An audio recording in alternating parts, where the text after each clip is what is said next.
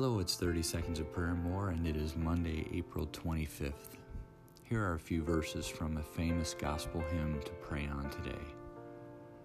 Oh, what peace we often forfeit, oh, what needless pain we bear, all because we do not carry everything to God in prayer.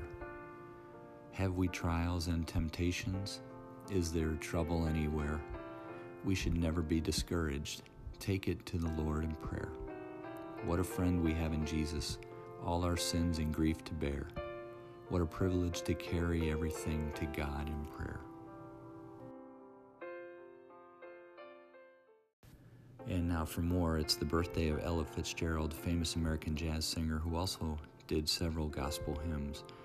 There's a link attached in today's prayer. She did a famous rendition of What a Friend We Have in Jesus.